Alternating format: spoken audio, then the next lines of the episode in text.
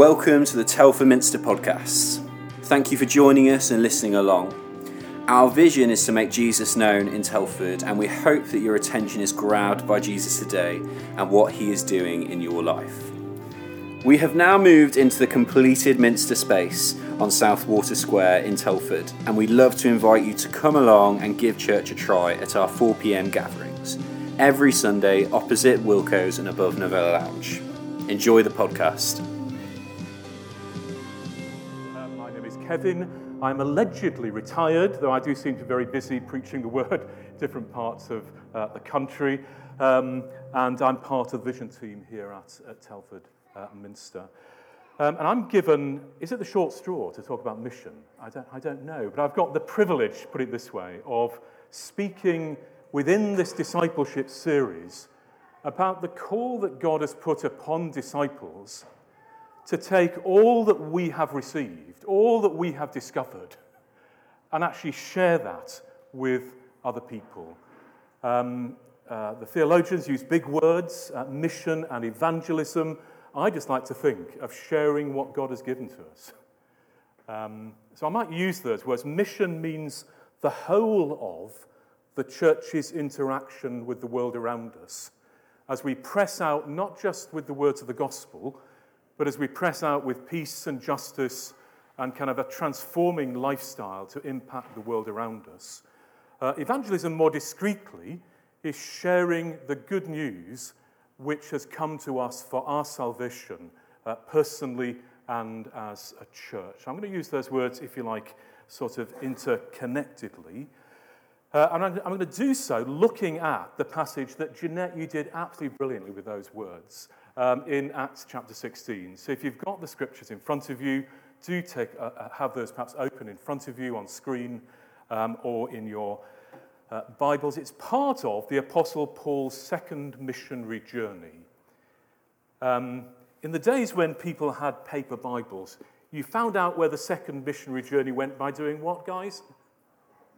By looking at the maps absolutely correctly that always seem to appear in the back of our Bibles. Uh, some of you may want to do that.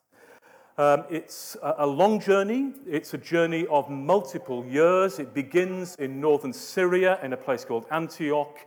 And it's a journey uh, on foot, almost certainly, heading right the way west, ending up in Greece, in Corinth and Athens. There's a long sea journey back to where they began uh, in Antioch. And the key figures on the journey are the Apostle Paul, remember him, converted on the Damascus Road. He's there. Um, and he's got some kind of uh, supporters and second lieutenants with him. Uh, Silas, uh, he takes Timothy, and you remember that Paul later will write to Timothy in a couple of letters in our New Testaments. Um, and when we get to verse 10, um, the language becomes inclusive uh, the, the, Luke, who's writing this in the Acts of the Apostles, uses the word we suddenly. So Luke has also joined Paul and Silas and Timothy, and no doubt lots of others, as they journey outwards from Syria right the way into the Gentile uh, world. Now, please don't think I'm a sad person, but I find it really exciting. okay?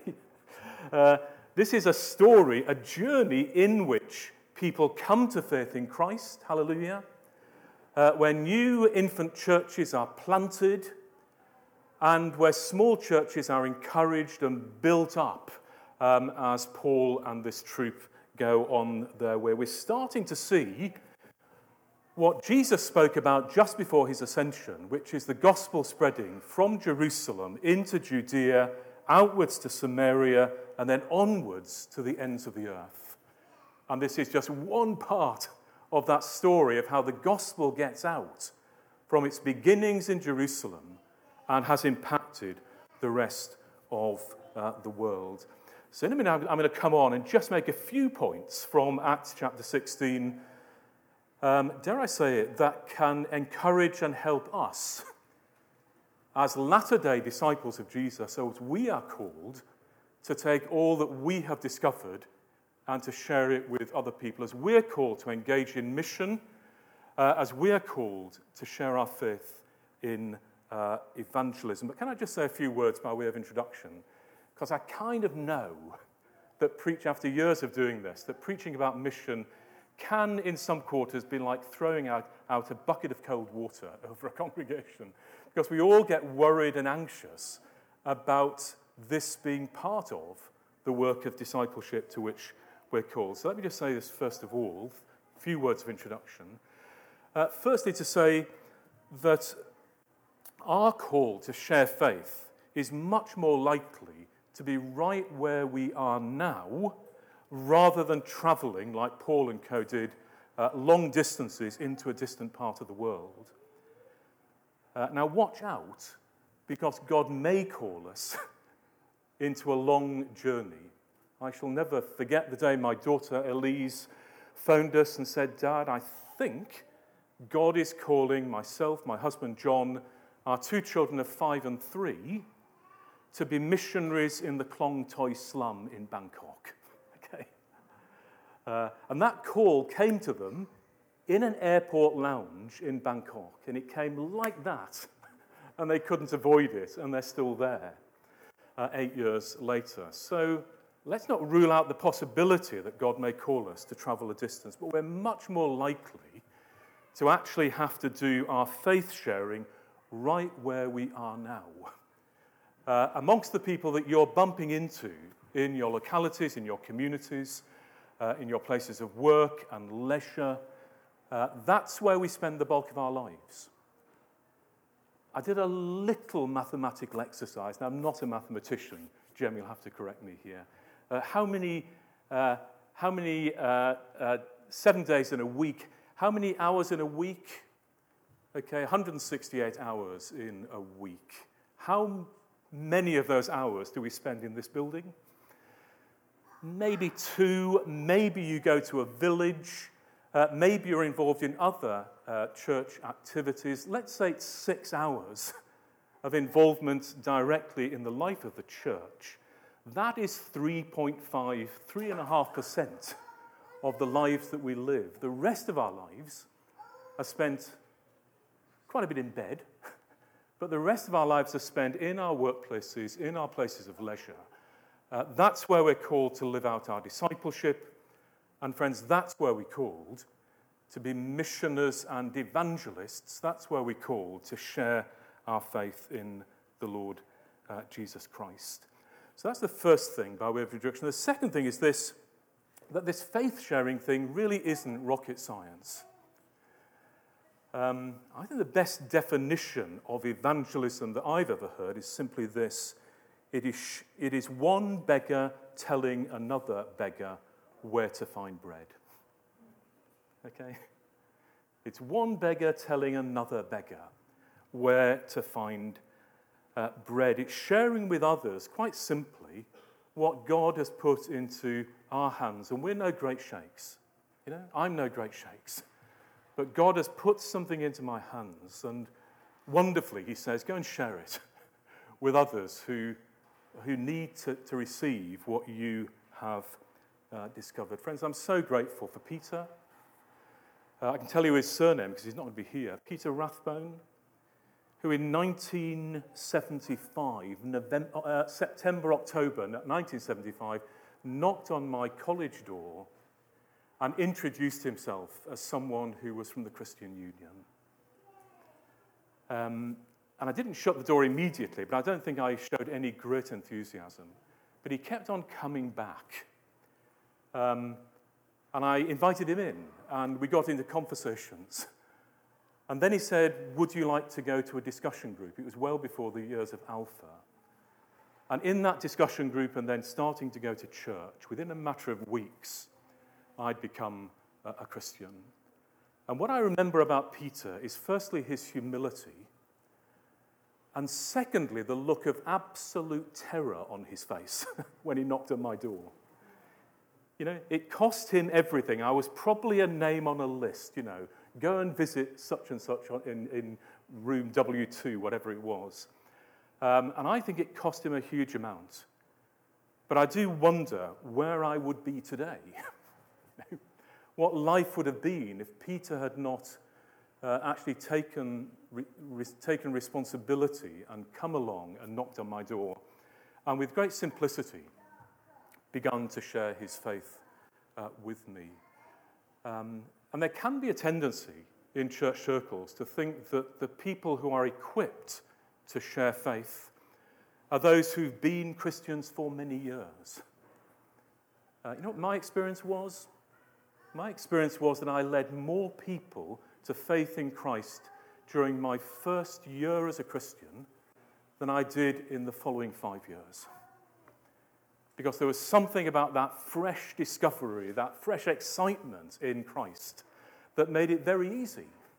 Uh, and I've got friends today who are in Christian ministry simply because in Queen's College, Cambridge, in 1975 and 76, uh, Kevin Roberts, fresh and new to the Christian faith, getting everything wrong, probably, as I shared the details of Christian faith, um, uh, actually became Christians. So this is not for the experts.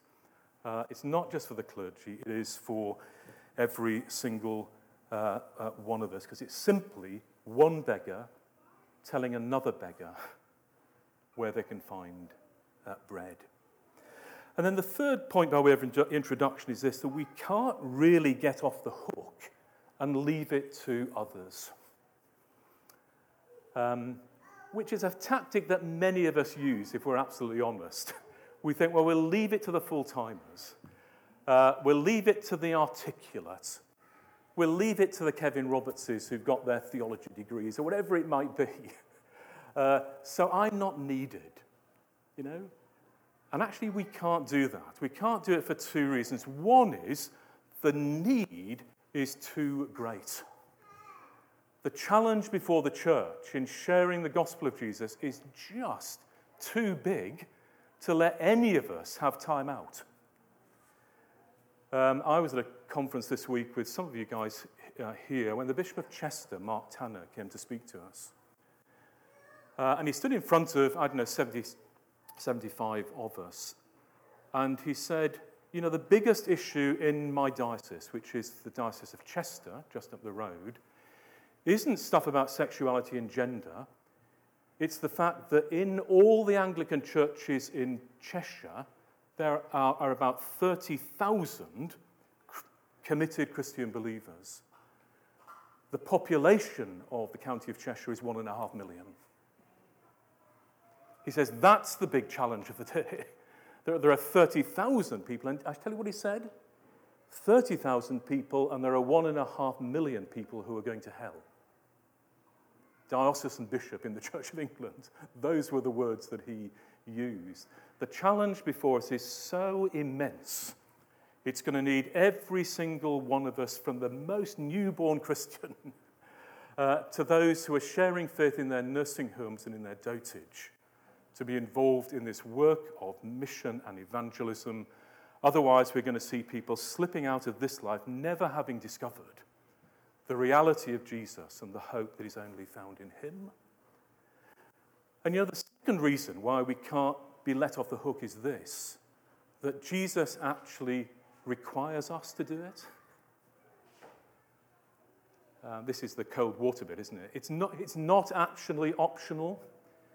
It is actually obligatory for us. It is laid upon us because we are held within the great commission of Jesus who said, Go into all the world and make disciples of all nations, baptizing them and teaching them to do everything that I have taught you.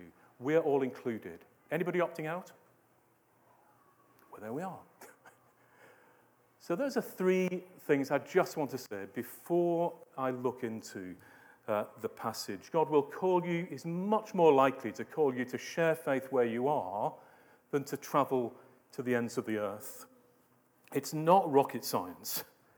It's one beggar sharing with another beggar where to find, where to find bread.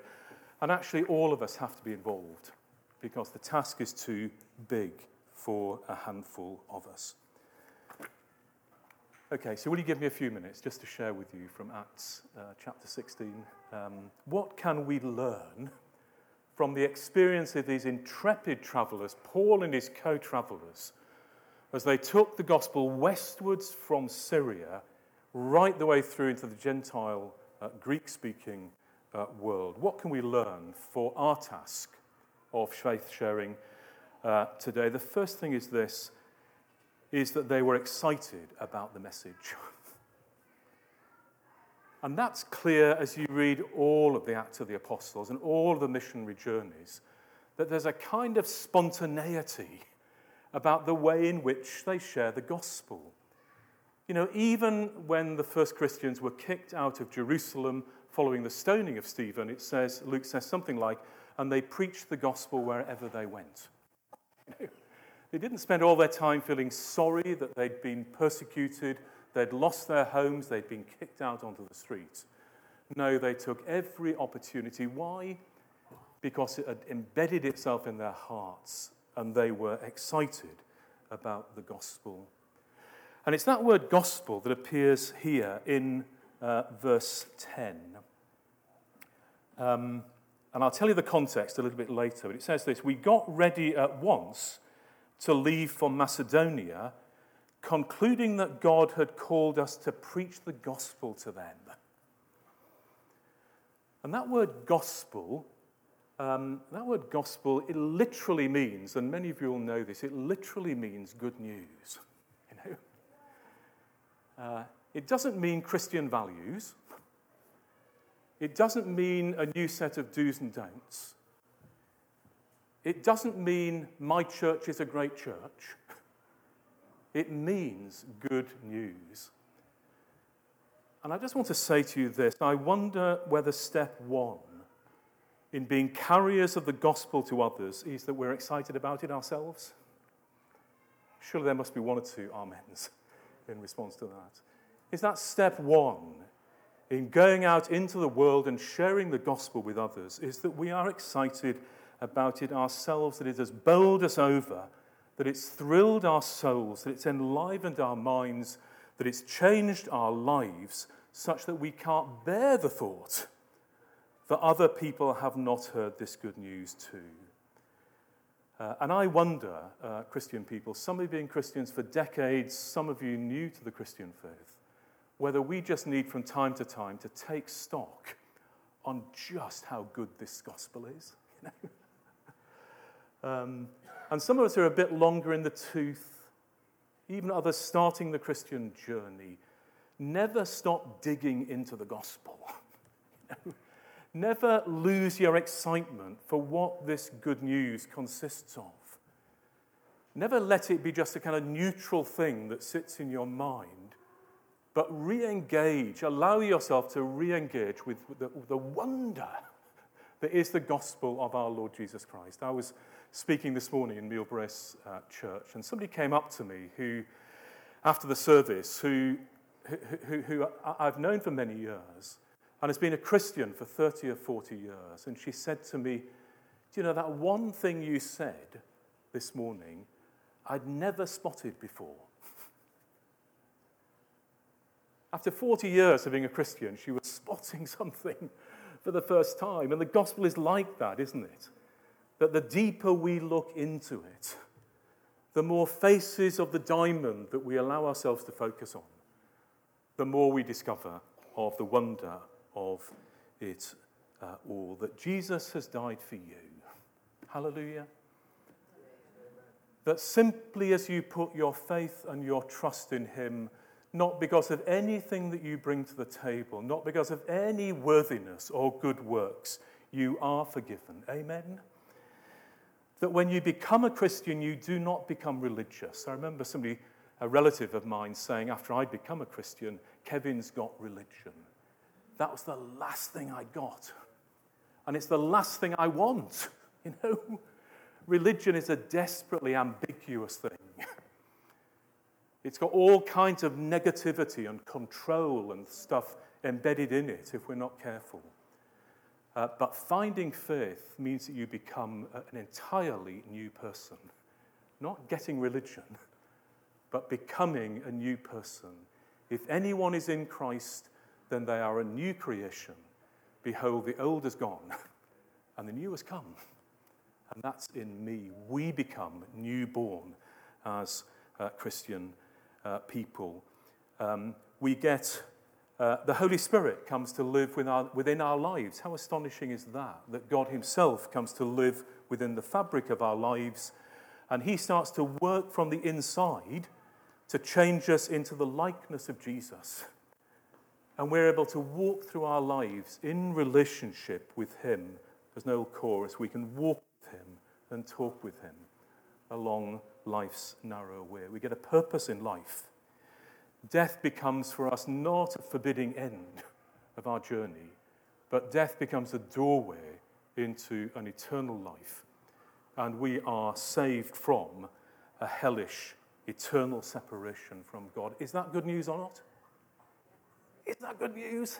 I can't tell whether you're excited about it. I can't tell whether your heart's beating faster, you know? Because this is what it's all about. Paul speaks of the unsearchable riches of Christ. And that's our experience. And the more we are living it, the more we're letting it settle into our minds and into our hearts, the quicker we're going to be to get out there and to share it with other people. I think that's step one. We see it here for our lives um, excitement about the message of the gospel. And then, secondly, these missioners listen to the heart cry of the world around them. And we see that especially as they, uh, you'll have heard this as Jeanette was reading it, they've traveled right the way across Asia. We'll come back to that in a moment. This is hundreds of miles on foot. They get to the sea that separates Asia from Greece. And while they're there, Paul has a vision in the night. Let me just read that uh, to you. During the night, Paul had a vision of a man of Macedonia, that's the Greek world, uh, west of the sea, uh, opposite where uh, they are, have currently got to in Asia. They see, he has a vision of a man of Macedonia standing and begging him, Come over to Macedonia. Um, and some translations put begging, some put pleading, some put urging, some translations put appealing that Paul and his companions might jump in about and go and help them in Macedonia and in the Greek speaking world. And they're so convinced that God has spoken that they then get ready and they cross over the sea, and so the mission to the Greek world begins. And, friends, if there's a lesson here for us, it's this that if we live close enough to the world around us, we will hear people who are desperate for the good news. We'll hear of people, uh, we'll hear people who are desperate to hear that there's a God who loves them. Uh, people who are desperate to hear that they matter in the world and are not just a fleeting flash of light between the darkness of the womb and the darkness of the grave. Um, there are people out there who are desperate to find a reason for living. I meet countless people who, who are living life with great energy, but ha- actually have no reason why, no understanding as to why they're doing that. Or where this is all heading. It's as if they're going round and round in circles. We'll meet people who are desperate to find forgiveness for the ways in which they've messed up, and they know they've messed up. And desperate, people who are desperate to find a message of hope in the dire situations that they live in. I meet people still who are desperately afraid of death and who need to hear a message that death needn't be the end. I think there's a heart cry in the lives of people around us, and fundamentally, it is a heart cry for God, and it is a heart cry for the gospel. And we need to hear it, friends. We need to hear it right here, local in Telford, as though the man of Macedonia, shall we call him the man of Telford? The man of Telford is begging us to get out of our churches and to come over the water into their lives.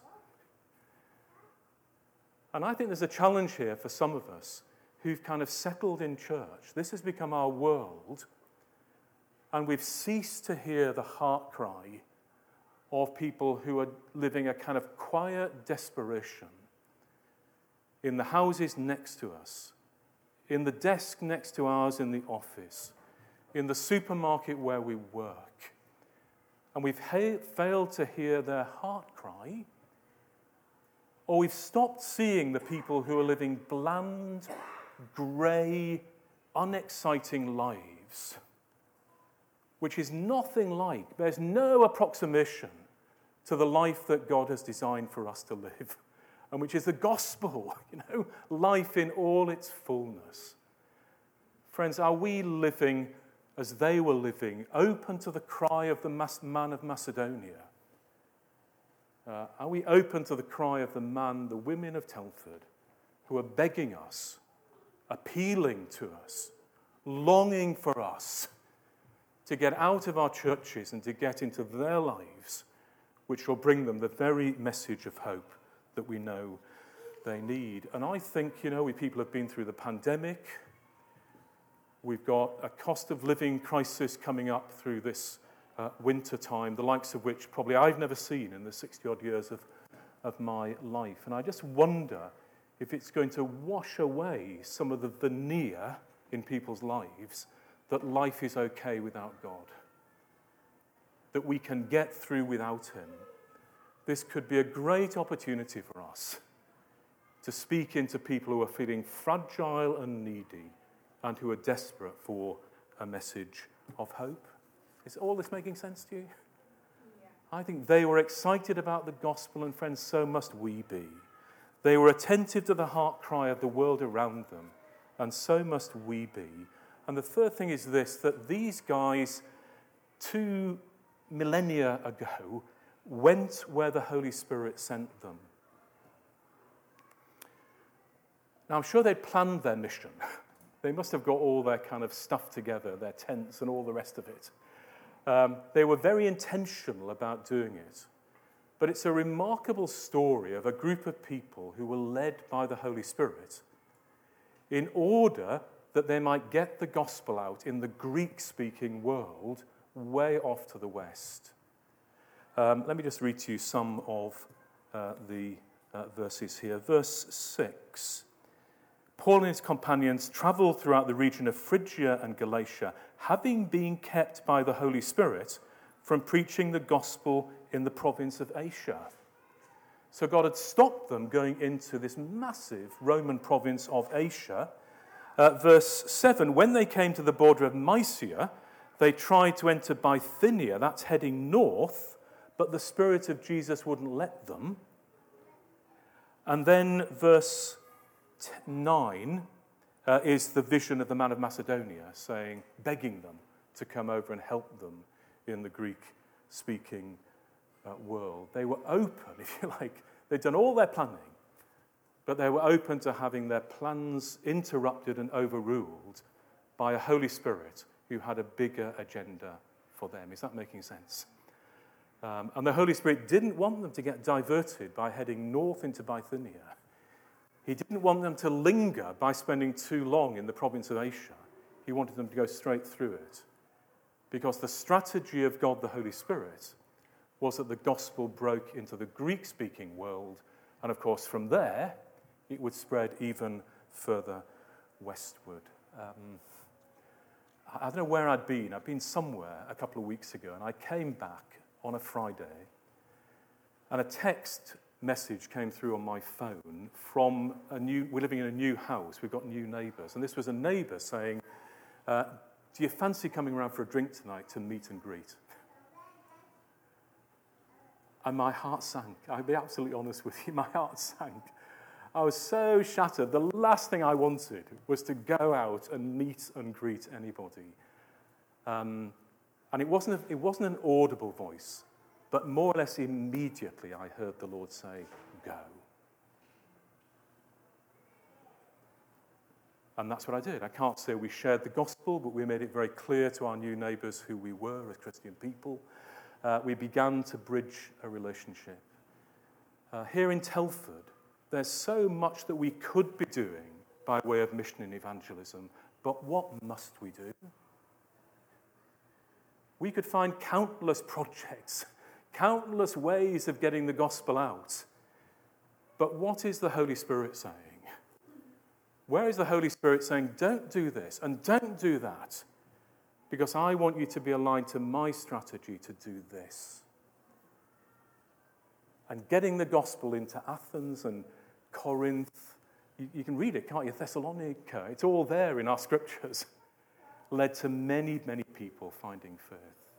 We need to be as open to the now work of the Holy Spirit directing the mission of the church as those first Christians were all those years ago. And I already sense I could be losing you because I'm speaking for so long. Can I just say two more things briefly?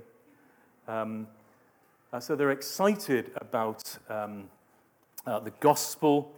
Um, they went where the Holy Spirit uh, sent them. And here's a fourth thing they were willing to cross boundaries. They were willing to cross boundaries. And they crossed a whole range of ge- different geographical boundaries. And then eventually, as we've just heard, they crossed not just a geographical boundary into Macedonia, into the Greek speaking world, but they crossed a massive cultural boundary. Um, and you know, God will often call us to speak to those who are like us and who we understand. But He will also, on occasions, challenge us to step out of our comfort zones and into the uncomfortable territory occupied by people who are not like us and who we don't uh, understand. Laura's going to speak to you, uh, friend, in order that they might too hear the gospel. Um, and unless we're careful, unless we're willing to cross boundaries into other people's worlds, the great danger is that we simply build churches of people who are like us. And there are whole tracts of, of our wider community that we never actually make an impact in because we've not been willing to step across our out of our comfort zone into uh, another place that we might find forbidding and difficult. And Telford is full of boundaries. It's full of geographical boundaries and cultural boundaries. It's full of age boundaries. And if we're to get the gospel out consistently across the churches, then we, like those first guys 2,000 years ago, will need to be willing to step out of our comfort zones, to speak the language and to wear the clothes of other people in order that they too can hear the gospel. And here's a fifth and just a final thought, otherwise, I've completely lost you, which is that they went and we must go where people were already being prepared by the Holy Spirit. Um, where the ground has been prepared such that when the seed falls, it grows 30, 60, 100 fold. Um, Jesus himself spoke, didn't he, about shaking the dust off your feet. Uh, here, what we see in Philippi, in Macedonia, is that, is that Paul and his contemporaries uh, went to a place where they thought that people would be praying. The people praying by the river were called worshippers of God. They were not Jews, but they were Gentiles who were following the way of the Jews. And sitting amongst them was Lydia. And, and Lydia heard the gospel, was absolutely ripe and ready, and she received it, and she was baptized, and her household was baptized. And she said to the, the whole gang, Come and stay at my place tonight. Um, friends, we need to be on the lookout for the Lydias, the people in whom God is working and who are ripe and ready to hear uh, the gospel. Gosh, have you taken all that in? Quite a lot there, isn't there? Um, let's be excited about the good news of Jesus. If we're not excited, we're not going to bother traveling outwards to share it. Let's listen to the heart cry of a needy world and not lock ourselves in our churches, but be willing to step out with the gospel. Let's go wherever the Holy Spirit sends us, even if that defies all our planning and all logic, even crossing boundaries into other people's worlds that we don't understand and that are very different to ours. And let's be ready to spot the Lydias around us, ripe and ready to hear the good news of Jesus. Are you up for it? See, I can't understand the, um, a bucket of cold water when it comes to mission. I never have been able to because it is so exciting. And after 40 years of being an ordained vicar in the Church of England, I can point back you know, to all the kind of achievements and everything else, but the most exciting thing is being right at the side of somebody when they make a profession of faith in Jesus. That's the high spot, and always has been. Um, and seeing God at work, going before us, and stepping into his work, there's nothing more exciting. So, are we up for it? For the transformation of Telford, not the building of Telford Minster. You know, if God uses Telford Minster, that is absolutely wonderful. We're not here to grow Telford Minster. We're here to get the gospel out into 180,000 people in this town, most of whom have never heard the gospel of our Lord Jesus Christ, have no idea of how it's relevant to their lives. And friends, going back to where I began, they're living next door to you. They're within your families. They're in your workplace. They're amongst the people you bump into at the football match. They're in your schools and in your colleges. And they're living without God and without hope in the world. And we are beggars and we have found bread. So let's go and tell other people where they too can find it. Why don't we stand?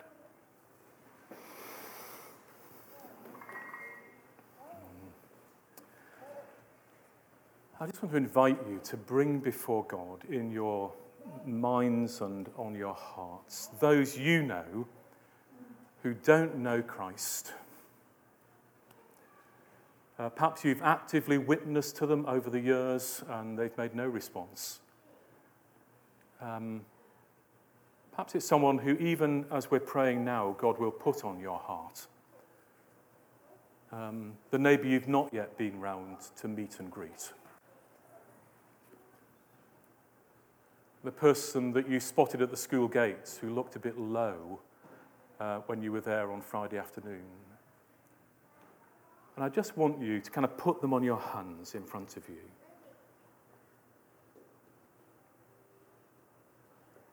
And pray for them.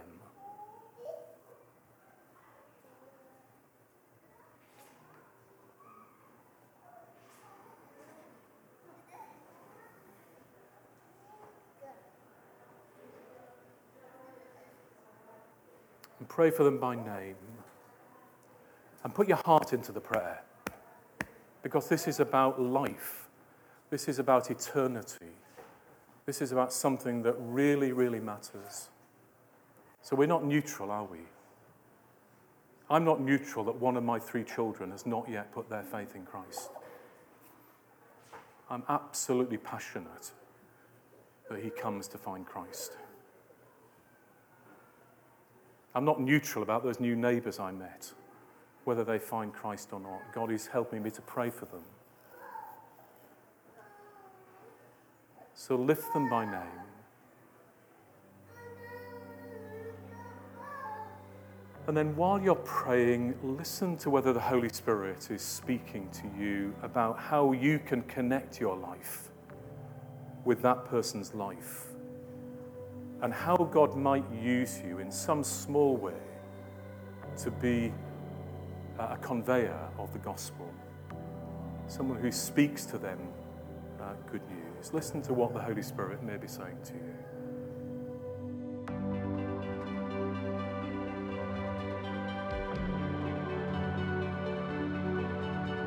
Thanks for listening. We hope this time blessed you. Hit the subscribe button to hear more like this. And to find out more about Telford Minster, follow us at Telford Minster on Instagram and Facebook or go to telfordminster.org.uk.